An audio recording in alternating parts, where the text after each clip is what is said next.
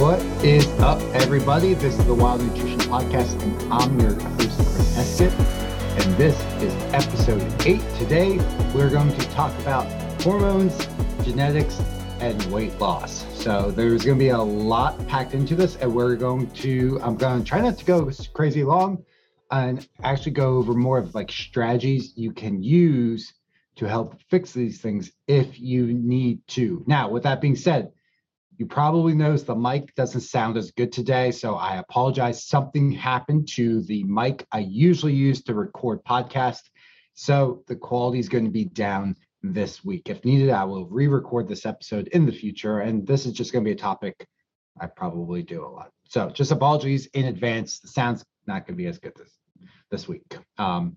Hopefully I can get this damn mic fixed. By the way, if anyone knows how to, it's just making like static. It sounds almost like an electric fence that's clicking on something. Like it's just this little popping noise every couple seconds. It's really annoying. Happened like a week ago. All right. So today we're going to talk about steps you can take to fix your hormones and genetics. And here's the thing. There's a lot of simple steps we can do. A lot of people will think, especially women, will think like, my hormones are fucked up, or it's my genes, and I can't lose weight. I can't get healthy because of those. And you just write it off like that's it. That's check mark. And outside of a clinical issue. So you have a diagnosed thing like hypothyroidism, which my wife has, which my assistant coach, Lauren, has. Outside of certain conditions, you can't write it off. Now, your hormones might be suboptimal. You might say, let's just say, use easy numbers, and these are just random off the top of my head. One hormone supposed to be optimal for your body is 50, and you're at like 37. Okay, well, it's suboptimal. So yeah, you're not going to feel great. But if the normal range is 20 to 85, well, you're within the normal range. And this is very common. So we're going to discuss why this happens and what you can do about it, including genetics, because there's a lot of easy things we can do, but you think you're stuck. So hormones, common hormones we talk about with when it comes to weight loss and health, but mostly weight loss. We're going to talk about cortisol, which is stress hormone, growth hormone, testosterone, estrogen, progesterone, thyroid hormone, leptin, and ghrelin. Now, fun fact. When we're talking about hormones, we don't know everything. There's so much we don't know. So, for example, this year, when I'm recording this right now, this might come out in 2023. Or no, this is coming out next week. So this year, last month, so this is coming out in December. In November, a new hormone was just found. So INSL3 was just discovered. It was put in a paper, and levels seem to be a predictor of age-related morbidity. So we are still finding hormones. There's a lot of things, and a lot of things are interconnected. So when someone comes with like a simple fix, now we're going to be talking about some simple things you can do to help your hormones, but not necessarily fix your hormones. So if someone comes to you, take this pill, this will fix your hormone, like they're a quack. That's not how this works. So we're still figuring things out. Your hunger hormones, leptin and ghrelin. Leptin was discovered in 94 and ghrelin was discovered in 99. So not that long ago, these were discovered, and we're still figuring out more and more things that these things do. Like just discovering it, great. What the fuck does it do now? So we're going to talk now, like same thing with genetics. So we're finding different genes, which these kind of interrelate, but we're finding different genes that may affect certain things with health parameters or these variations that are common in people. And this is something I look at with clients. My team, we look at different things that might be affecting your genetics. And what we're about to discuss here, three things you can do that are affecting and you can do to fix them. So when we're looking at genes, a lot of times I don't even touch it because there are a couple of very simple things you can do that usually fixes most of it. So what really fucks up our hormones, fucks up our genetics, because especially with genes. Genes are like the gun. Like the gun's loaded, you got dealt a bad hand, that happens. Sorry. However, one of the big factors is your lifestyle factors, and that's what actually pulls the trigger.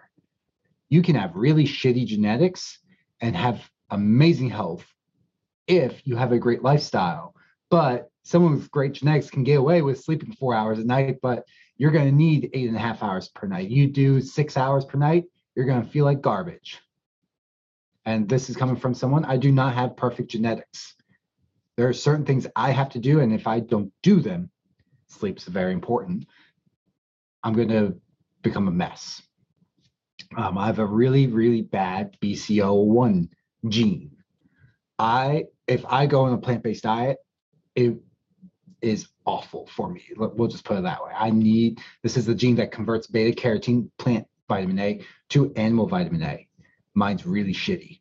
So I need animal vitamin A, which is liver, full-fat dairy, some fattier cuts of meat, some fatty fish, egg yolks. Those foods have to be in my diet, or I end up feeling like garbage, or I can supplement. So during dieting phases, I try to keep some of those foods in there, which means I'm removing other things. But let's get back to you. Enough about me. So things you can do. So, or things that are affecting you. Then we'll talk about things you can do. Poor lifestyle factors. That's number one. Poor sleep, lack of nutrition and exercise. Those things are fucking up your genes and fucking up your hormones. That's it. Poor lifestyle factors, poor sleep, lack of nutrition and exercise. If you're about to turn this off, well, guess what? It's probably on you. You are probably the reason that things are fucked up. Now, they might not be so messed up that they're at a point where it's clinical hypothyroidism, but they're probably at a point where they're suboptimal, and that can make things hard. For example, if we died for a long period of time, that's going to change our leptin, which helps us feel full, and ghrelin. So leptin might go down and ghrelin goes up. Ghrelin makes us hungry. So if that's going up, guess what? You're going to be hungry more often.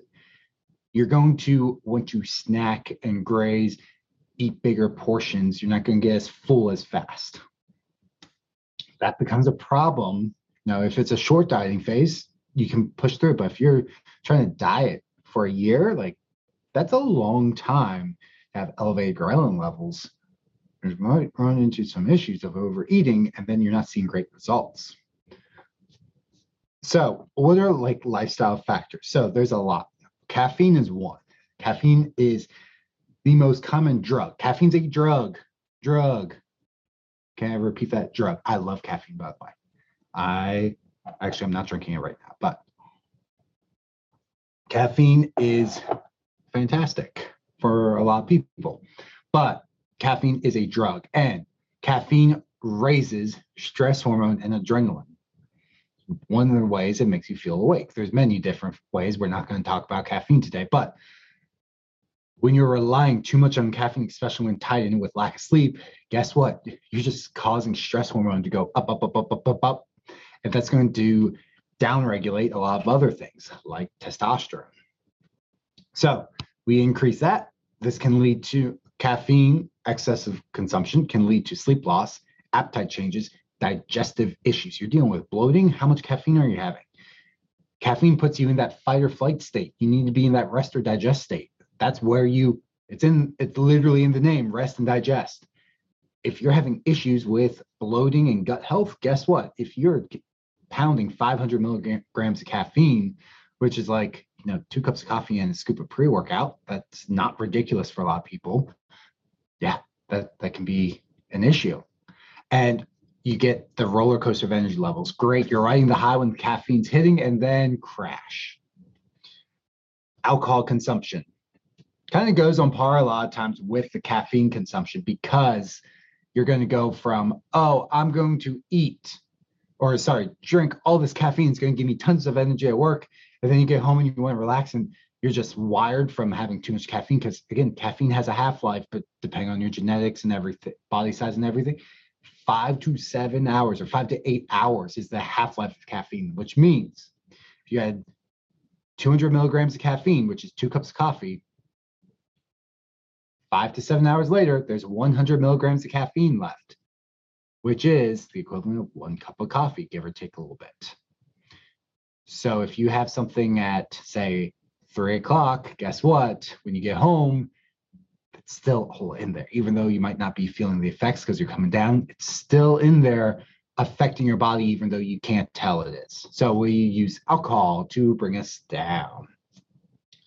So alcohol, I don't think I have to go into the details of how excessive alcohol consumption is bad. I think that's pretty well known, like liver disease, but it can also lead to insulin resistance and reduces testosterone, can interfere with sexual function, interferes with deep sleep, and literally depletes the body of nutrients. You will pee out a lot of vitamins and I believe minerals with it, which is why like a lot of people use Bloody Marys for a hangover cure to help replenish those. But it's not perfect. So it's not good systems. Don't be like, oh, Chris said Bloody Mary will fix my hangover. No, don't rely on that. Personally, I don't like Bloody Marys. Smoking should be pretty self-explanatory. Stress. Hey, stress. Here it is. All right. So high levels of cortisol lead to anxiety, decreased immunity, weight gain, depression, decreased focus, memory, and concentration. Lots of fucking things in there. Guess what? We're about to talk about sleep here in a second, but you don't get enough sleep, so you use excessive caffeine to raise your energy levels up. Then you raise it up so much that you're stressed the fuck out from too much caffeine. So then you use alcohol to bring yourself down. You deplete your body of nutrients. Then you get disrupted sleep because of the alcohol, so you're tired. So then you have to have a ton of caffeine again, but then you're still wired when you get home. So to bring yourself down and chill out, use alcohol, which depletes your body of nutrients and disrupt your sleep. And then you're not motivated to eat well. So you're just kind of eating junk food and nutrient, like refined foods and caffeine, and you're running on the sugar high and crash. And then you come home and you went out and you see the perpetual cycle there. And it's a cycle a lot of people get into that they don't know how to get out of. And it's like caffeine, alcohol, and just sky high stress levels and disrupted sleep. And you don't think that's affecting your hormones? That is like really fucking up your hormones. Sky high stress hormones, plummeting basically all the good stuff you want. Everything that's going to burn body fat and build muscle is like exposure to endocrine disrupting chemicals. Common ones, BPA. So getting too many of these in your body will disrupt things.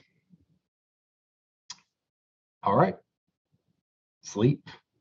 Sleep is a big one. It's one of the core four with PWC. We are big on sleep. This comes from someone who wouldn't get much sleep in the personal training world. I would go get 4.5, 5, 5.5 hours.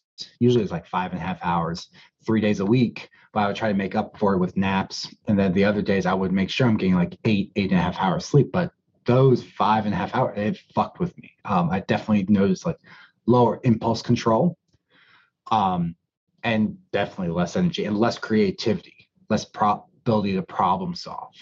And it was always like those days we would like always be the days like we would schedule, because it was like Monday, Wednesday, Fridays. So it's like Mondays, of course, like week starting Friday, the week's ending. So we would always have like important like work meetings on those days. It'd be like, why are they? I'm like, my brain's barely functioning, and literally it was. But poor sleep.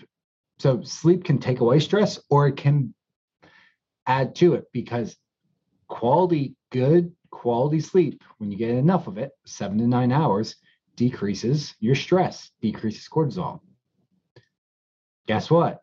Lack of sleep is stress and increases cortisol. Lack of sleep increases your risk of type 2 diabetes. It leads to insulin resistance. So diabetes is where your body needs more and more insulin to remove glucose, sugar, out of your blood. Insulin sensitivity is the opposite. So think sleep helps improve your insulin sensitivity if you're not getting it. Hunger, guess what? Lack of sleep disrupts the balance between leptin and ghrelin. Leptin helps you feel full, is a hormone produced by your body fat that also, in addition to making you feel full, tells body fat to release body fat for energy from the body. So leptin helps you burn body fat. It literally tells your own body fat releases this hormone that helps it release body fat to be used for energy. So it helps you lose weight on paper.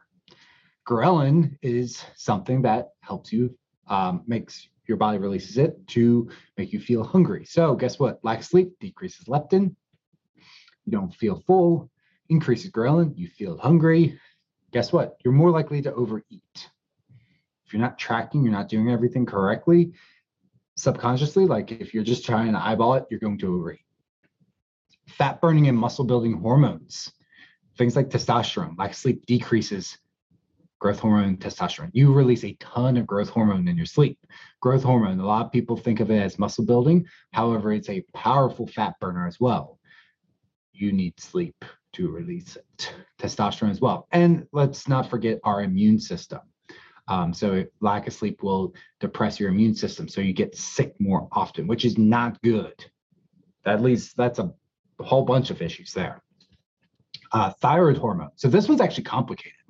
So I'm sure like you're like, okay, what's the shitty thing here?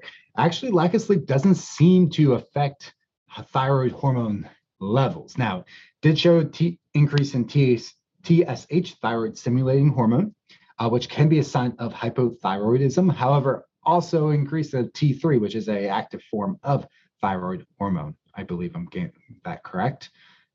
You can message me if I got that wrong. T3, T4. Are your two types of thyroid hormone there. But more isn't always better. So when I looked at the research, it was kind of inconclusive. More research needs to be done here of like, something's happening with thyroid hormone, and we know people who don't get enough sleep tend to gain weight. So what the fuck is going on? And that's kind of, you know, they obviously didn't say that in the research study, but it was like, weight gain doesn't appear to be related to thyroid hormone, but there's potentially something else. Maybe thyroid hormone receptors on other cells are less sensitive. There could be a variety of reasons. So, however, that is all hypothetical. As of the time of this recording, we don't know. However, it doesn't appear to actually really affect the levels that much. The other lifestyle thing that's really affecting your hormones and your genetics is lack of nutrition and exercise. Surprise, your body's not going to function optimally if you're not eating well and you're not exercising. Somehow this is still surprising to people. I don't understand how, but yes, your nutrition directly affects everything else in your body. So prolonged calorie deficits, the perma dieter or the yo-yo dieter, where you're on a diet, then you're off a diet, then you're on a diet, then you're off a diet, and you're never like on one for a significant amount of time and then off one for a significant amount of time. You're just like, again, literally doing the yo-yo or the roller coaster. You're going to downregulate thyroid hormone, leptin, sex hormones, increase cortisol and ghrelin. Nothing you want. If you are in a prolonged, and the longer and longer periods of calorie deficits also put you at risk of nutrient deficiencies. Yeah. So if you don't get enough, and which is why I'm big on people taking multivitamins, especially during dieting phase. But if you're like, I've met quite a few people, I'm against supplements. I believe you can get it all through food. Well, we have data that shows that you need to eat about 22 to 2,500 calories of whole foods to actually get 100% of the RDA of all your vitamins and minerals with a lot of variety in there. If that's not you, again, a lot of times I'm working with women where they haven't eaten 2,500 calories since they were like 22 in sports. And I'm working with 35 to 55-year-olds. They're eating like they think they need to eat 1,600. Yep. And anytime they go over, you're like, if you're going over 1,600, because you should be losing weight about that, you're not consuming high quality nutrient dense foods. It's like pizza, wine, beer, and meat and cheese platters. That's when you're hitting 3,000 calories a day. It's not 3,000 calories of avocado and salads. So nutrient deficiencies for, low level. So B vitamins, there's a lot of B vitamins used in estrogen production. If you don't supply the body with that, your body has a little bit of a reserve, but once it runs out, especially with water soluble vitamins like vitamin B and vitamin C, once it's out, like there's no place else to pull. So how can you create something if you don't supply it with the building blocks? So you need to make sure you're having a good nutrition. Overconsumption of calories is also an issue, especially when there's not enough vitamins and minerals. Usually it's eating too much of refined foods. It's very difficult. And I did this with bodybuilding. It's very difficult to eat 3,000 or 4,000 calories of really whole foods, high quality whole foods, minimally processed. It's very fucking difficult. It's very easy to do with pizza and ice cream. Very easy. You can do that. You can eat 2,000 or 3,000 calories in one sitting. Do that with like potatoes, veggies, and lean proteins, and it's challenging. It's really fucking hard. So overconsumption will lead to increased insulin resistance and can actually downregulate testosterone. Too few fats. So if you're still in that low fat craze, fat goes to fat. You then hit the keto thing, which I don't recommend keto either, but too few fats will decrease a lot of your sex hormones. So, there's two types of hormones. There's steroid hormones, which are made out like cholesterol and fats. That's the easiest way to describe it. Or there's peptide hormones, which are going to be like growth hormone, which are peptides are a short, it's not a protein, but it's not amino acid. So it's like 2, 3, sometimes a little bit more than that amino acids together. And that makes that type of hormone. So if you don't supply the body with fats, how can it create, other than pulling in things from elsewhere? But it doesn't always want to do that. So how can it create? And a lot of things, if it's pulling things from elsewhere, it's like, oh shit, we're not getting these things in our diet. We should maybe decrease, right? Instead of optimal levels, we're going to downregulate things to conserve. So remember that a lot of times we'll try to fight the body. It's like, your body's really good at keeping you alive. And it doesn't know that you are living in a very comfortable house with food everywhere. It might think like, oh crap, we're not eating any fats. We're barely eating calories. We're in Siberia in January. Crap. There's not a lot of food around. So let me rephrase that. Siberia in January in 1200 AD. There's nothing around really. You barely have a shelter together.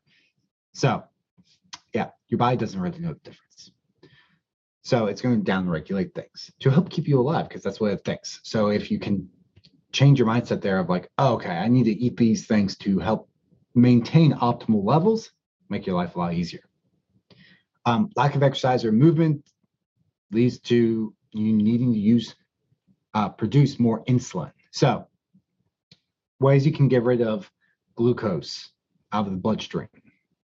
So you eat carbs, and you can use insulin, and there's nothing necessarily wrong with insulin. It's not the bad guy like you see, like the obesity code. Don't read that book. It's junk.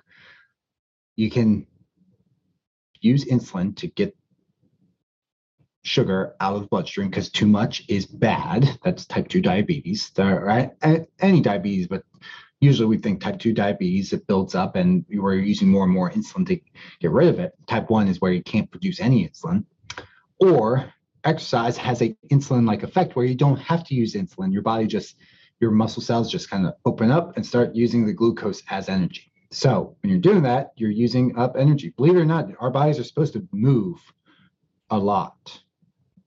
We don't. Right now, I'm sitting on my ass. I need to do a walk after this, but I'm sitting, and this is a lot of people's life most days. It's just like desk job. You're not moving much, and we need to move more. And your 1 hour in the gym isn't enough. It's a great start. So if you're not doing anything, just doing anything, like moving 15 minutes, 30 minutes, you're going to notice a lot of benefits. But ultimately, you want to get to a point where It's like a couple hours a day. That can be like converting from a seated desk to a standing desk. I tend to fidget and don't focus as much with standing desk. So it's good for like more like mindless work for me. Doing this, I prefer to be seated where I'm at, like using my brain a little bit more. So that was exercise. And then extreme dieting, 800 calories, 1,100 calories, 1,200 calories, anything in that range. A lot of women think that they have to cut that low, but this goes for guys too. Cutting to extreme levels of calories, especially when you're going below what your BMR is, which you can calculate for free online. You just plug in your height, weight, age, sex, and then it'll give you like an estimated BMR, your basal metabolic rate. Especially when you go below that, it's going to cause quote unquote damage. Your body's going to start slowing things down because it doesn't think that calories are coming in. Now, your BMR is what it takes for your body to stay alive. So it's going to start down-regulating things when you cut to too few calories. And if you stay on that for a long period of time, it down-regulates more and more and more and more, especially when we're starting to add in more and more exercise to try to fight against it. Women can like totally shut off a lot of their hormones. You see this with like a lot of figure and bodybuilders, figure competitors, bodybuilders, bikini competitors, a lot in that bodybuilding world. You see this often where they're getting to super low body fat levels, but their hormones just tank. And a couple of years later, they're having a lot of health issues. I dated a girl and like tons of health issues, hair was falling out and took years. It ended up being one of the reasons we didn't work out. I'm not going to go into details, but there is a lot of things that happen. And most women know that hormones, they're usually on a monthly cycle, affects your mood. Well, what happens when you totally just dump all your hormones? It's not good. It's just not. And it's very stressful in the body. So you have sky-high stress levels. And then all the good hormones are just in the tank. So we don't want to diet for long periods of time. So what can we do without this taking way too much longer? So lifestyle factors, caffeine, limit to 1 to 2 times per day. You shouldn't be consuming ridiculous amounts of caffeine. If you are, it's probably go back to sleep. Look at that. Look at your nutrition. Generally fix those areas. Now, that doesn't mean like tomorrow or after you listen to this, you need to fix everything ASAP, like one step at a time. Fix one thing at a time. Don't overdo it. I might have sounded a little harsh earlier, but when I'm working with clients, it's like, okay, what is like the next small thing we can work on? And we kind of snowball things. So as I'm going to talk about like things you can do now to help fix your hormones or fix your genetics now, we're going to just talk about like, here's things you can do. Pick like one thing and do it really fucking well. And just focus on that. And it might seem silly, but if you can do just that one thing, then it's really easy. Like that's checked off. I can continue doing that without hesitation. Move on to the next thing. And then you do that next thing really fucking well for like 21 days, 30 days. Just do that really fucking well. Well, what ends up happening is you usually snowball other ones. Like, I'll do this with like protein, water, and other things in clients' diet. Like, okay, we're going to just focus on water this week or just focus on protein. Well, generally, like they do a little bit better getting their veggies in, or they're going to do a little bit better getting their water in. And then we focus on water like 2 or 3 weeks later, and their protein's in, now they're doing their water, but they're also like exercising a little bit more because now they have more energy and they feel better because they don't have headaches from dehydration.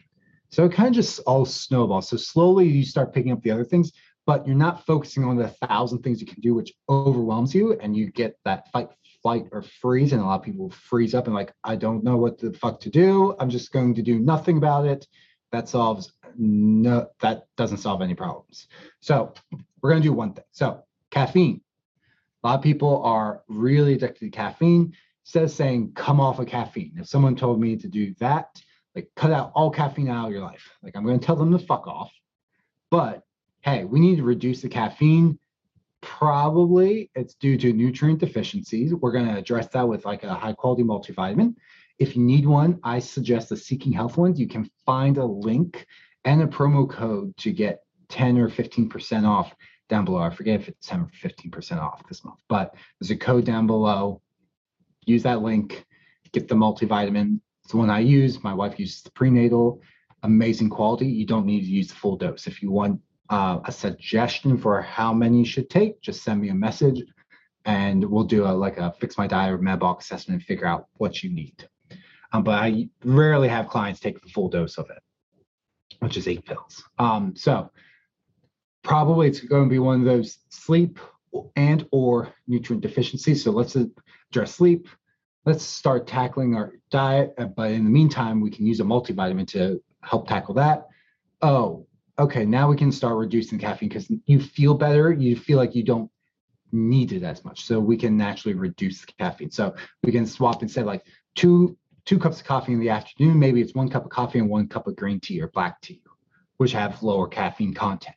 So you're still having 2 things caffeinated, but we just reduce the amount. And that's a strategy. Some people do great cold turkey. I'm going to tell that person to fuck off if they suggest that to me. You suggest, let's reduce it, let's swap out. Okay, I'll listen to you. And I would rather take the slightly longer, but I'll know I'll actually fucking do it route. Alcohol consumption, limit to 7 drinks per week for women, 14 drinks per week for men. Yeah. Understand what the drink is. So I have an alcohol guide. If you want that, send me a message. I'll send over the alcohol guide to you. But most cocktails are like 2 drinks. Most people pour a drink and a half or 2 drinks worth of wine. Most craft beers are more than one. Like you think, oh, well, that's 7 beers. Well, that's like at 5% alcohol. If you're drinking a 8 or 9% IPA, that's not 1 beer.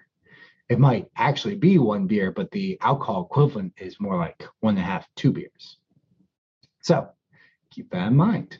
A lot of people are drinking way too much. And sorry, ladies, you're going to drink less, just body size in general, and how your body metabolizes it. But for a lot of people, when they're dieting, I recommend 5 drinks or less per week. Alcohol is just empty calories, and it's a lot. So I recommend most people aim for 5 or fewer drinks per week. That's like 2 Friday night, 2 Saturday, and 1 on Sunday. Not ridiculous. Or 1 on that Wednesday. So at 1, you're cutting out a lot of calories. You're cutting out things that disrupt your sleep. So your sleep improves, and you're forced to figure out other things to help with stress because you're probably masking your stress with excessive alcohol consumption, and you save money because alcohol is expensive. Even if it's cheap alcohol, it's literally doing nothing for your health.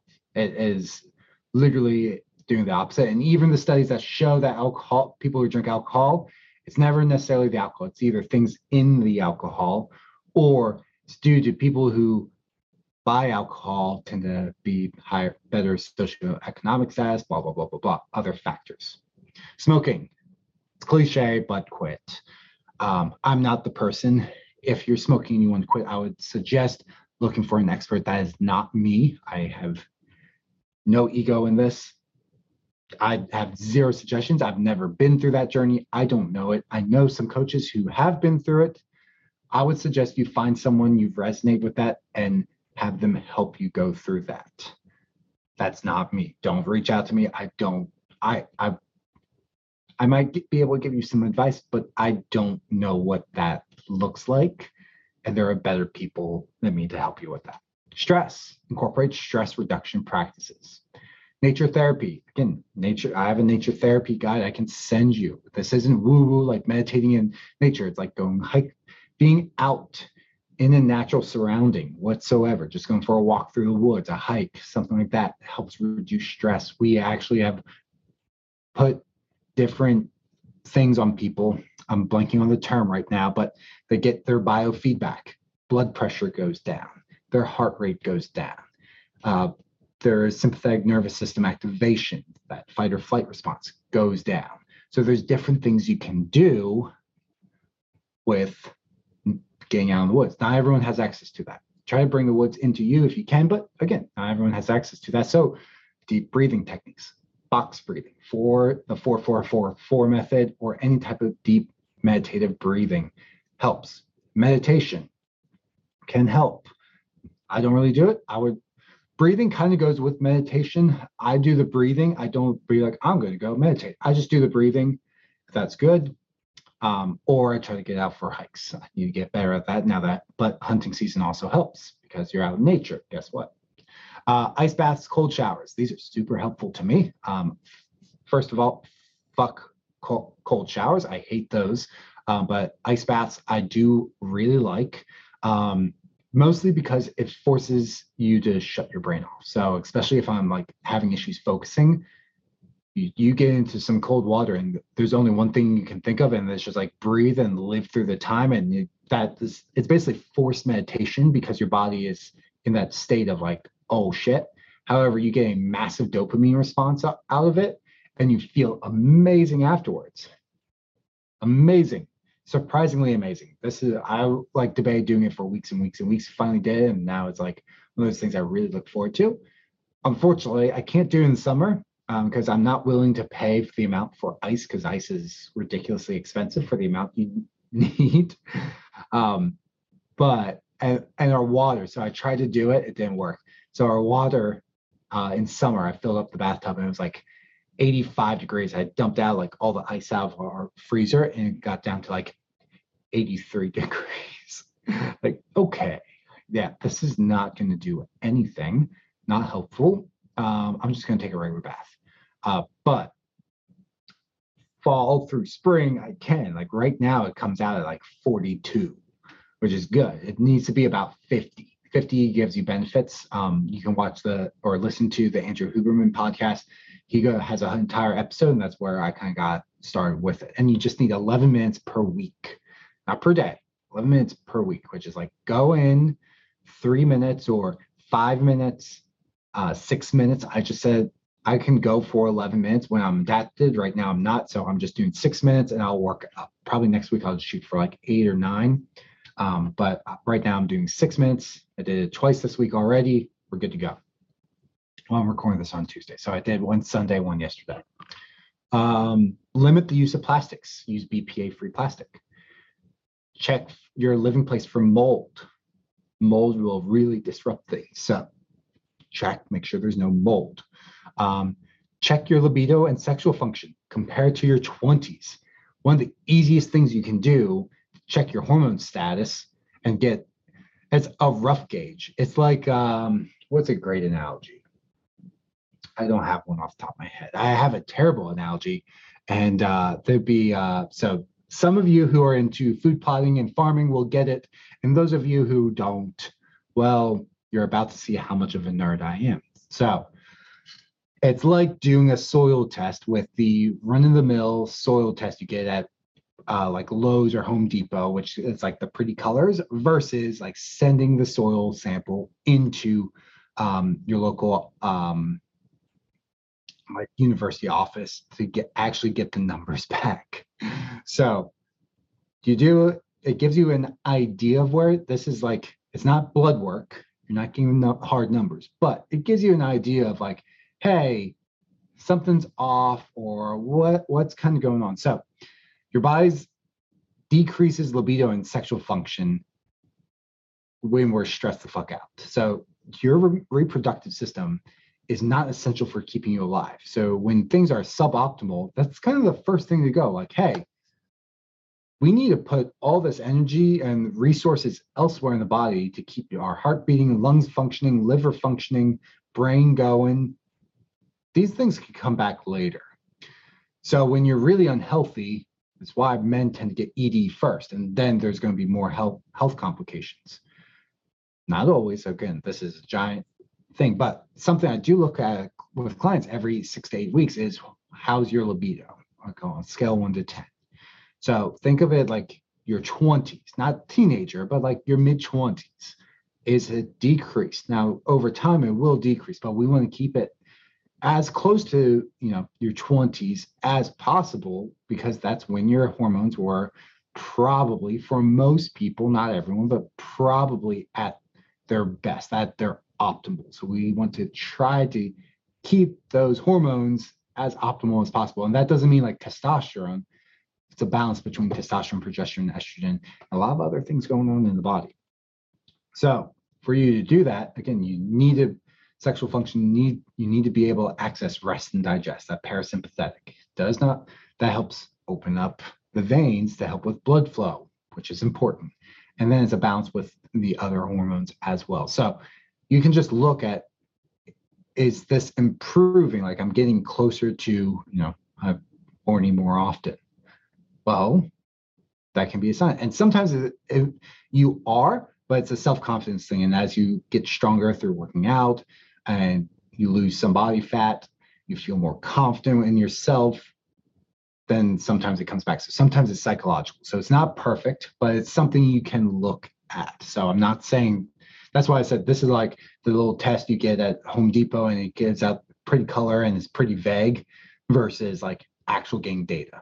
So it is like something you're doing. It doesn't cost you any money to kind of look at it other than like tracking it every couple of weeks. Improvement, staying the same, going down. If we're dieting really, really hard, it generally goes down. And I just missed my notes here. So that is sleep, crap, lifestyle factors. All right, so found my spot. All right, sleep. Obviously, sleep 7 to 8 hours per night.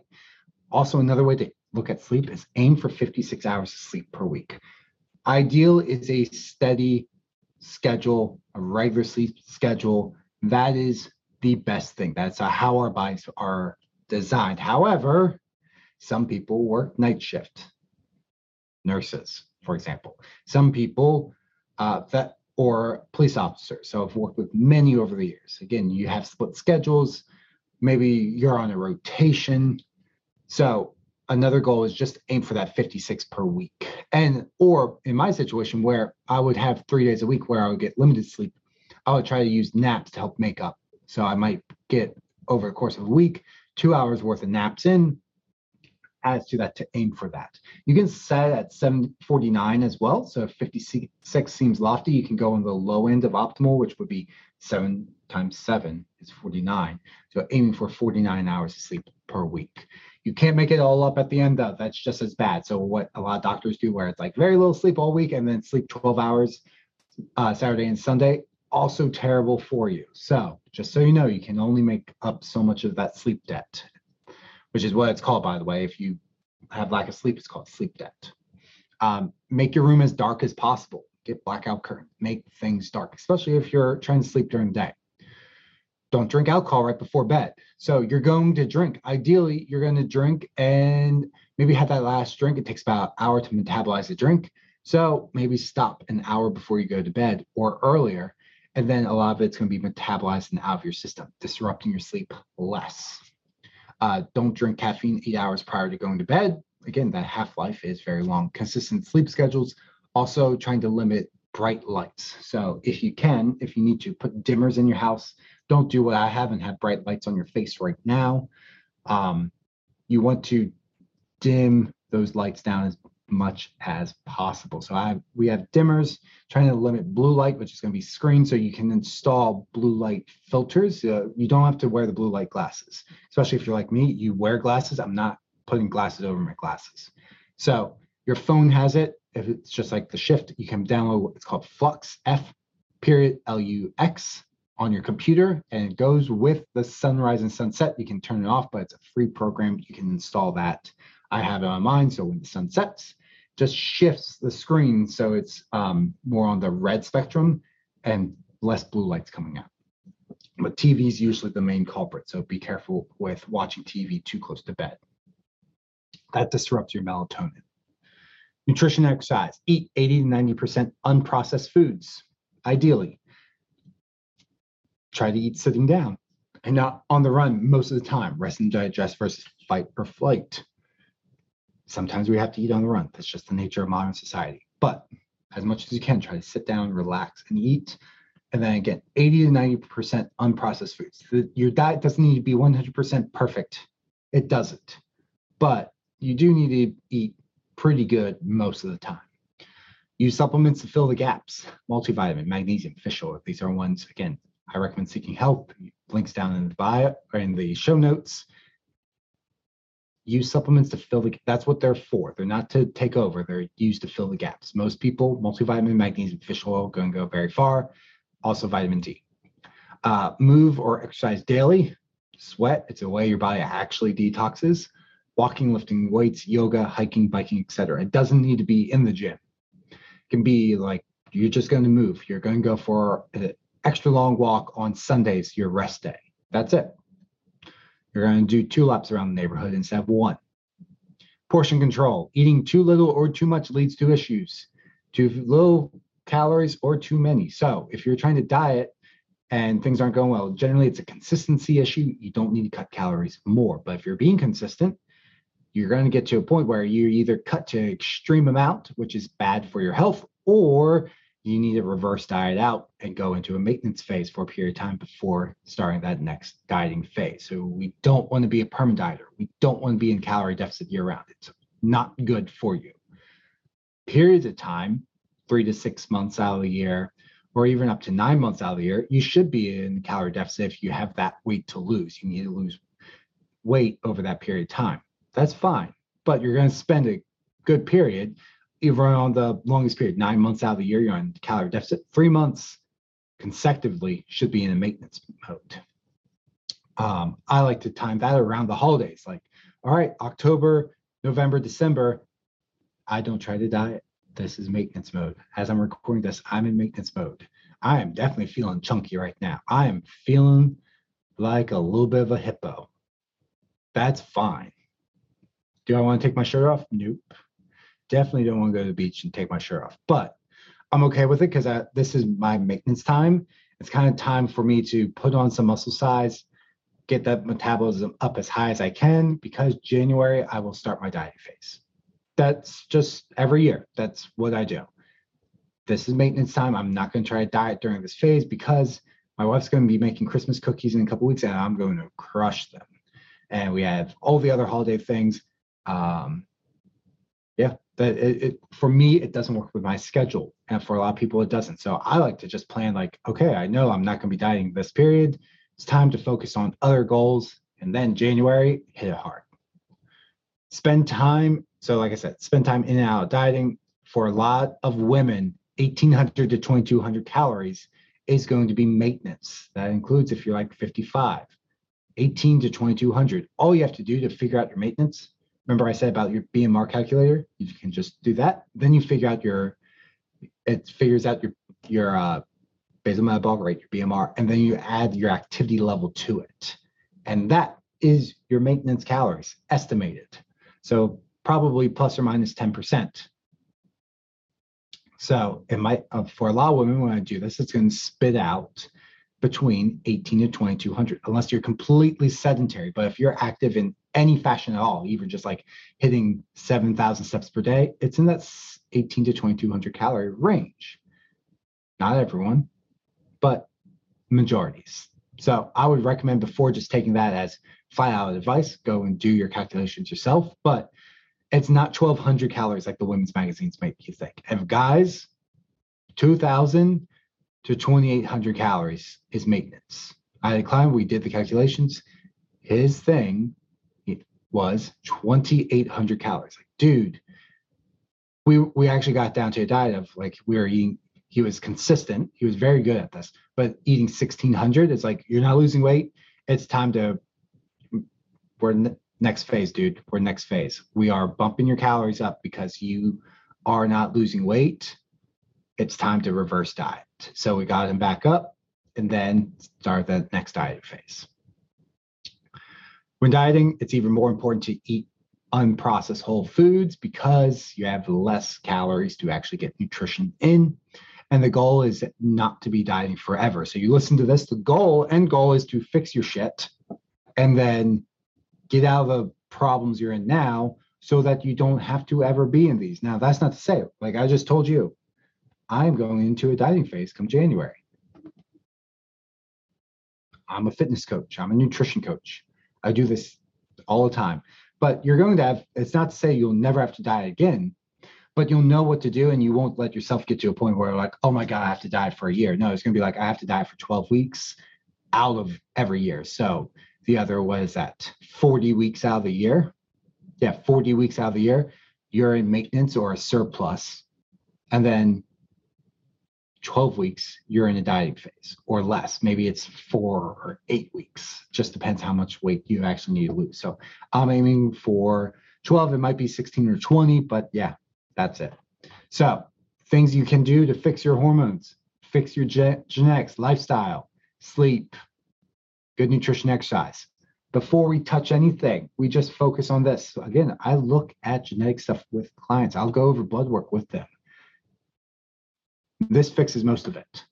Usually we don't need to pull out any big guns and be like, okay, we need to fix this, this, and this, take these supplements, we do this. Yeah, sometimes it's like, okay, like we're just going to add the multivitamin and magnesium in. That's it. That's all you need. You need to take vitamin D, fish oil, super boring. Very rarely is it like, okay, so you need to drink bone broth every single morning. Then what I want you to do is we're going to take some brewer's yeast and 4 strawberries. You're going to make that into a smoothie. You're going to drink that with some raw milk and kombucha at lunch. Then, yeah, we don't do that with most people. And I just made that middle one up with a bunch of things. So it's literally just this stuff. And then we move like, okay, what did the scores improve? Cool. Let's just stop, press even further. Scores improved. Cool. We're not paying for anything. However, if there is an issue, then we pull out the big guns. We've done everything. We have things dialed in. Okay. Now we need to actually address things. And sometimes that does happen. We'll get blood work done. But a lot of times blood work comes back like, okay, everything looks really good. Let's compare. Like things are looking good. A lot of times it's like consistency creating results, or that you've just been dieting for too long and you didn't give the coach, me, good information. Like, when was your last diet? Oh, you haven't been off a true diet for a while. Okay. Why did you think starting a diet? We need a maintenance phase first. So that's the actual issue. So a lot of times we'll look at blood work and we'll be like, there's nothing. No, there's nothing here. What we need to do is this plan, because it is actually not your hormones, but sometimes it is, and you can address it with these things. So look at the things I talked about today in your life, see what you can work on, and dial in one thing at a time. If you can do more, great. But if you're a mom and you work full time and you have a stressful job and you have to do all the things, you probably can't focus on more than like 1 or 2 things at a time. So just do a couple of them, 1 or 2 things really fucking well. If you're already going to the gym consistently, great. That's not one of them. You're already doing that. But if you're not hitting your water, hit your water. If you're not getting enough sleep, cool, let's work on sleep. If you can't work on improving quantity of sleep right now, can we improve the quality? Why the fuck do you have a nightlight in your bedroom? Get the fuck out. There's other strategies we can go into specifically for these different things. If you want to learn more about them, send me a message, or I'll do a podcast in the future. Just let me know. But that's going to be it today, guys. So thanks for tuning in. As always, if you want any of the guides, send me a message, or they are in the free Facebook group. That is down below in the show notes. Just join that group. Again, it's completely free on Facebook. It's all there. Or shoot me a message. If you can't find it, we'll tag you and it will send it to you. Also, give me a follow on Instagram or TikTok, or there's my Facebook down below as well. If you want the supplements from Seeking Health, that link is also down below.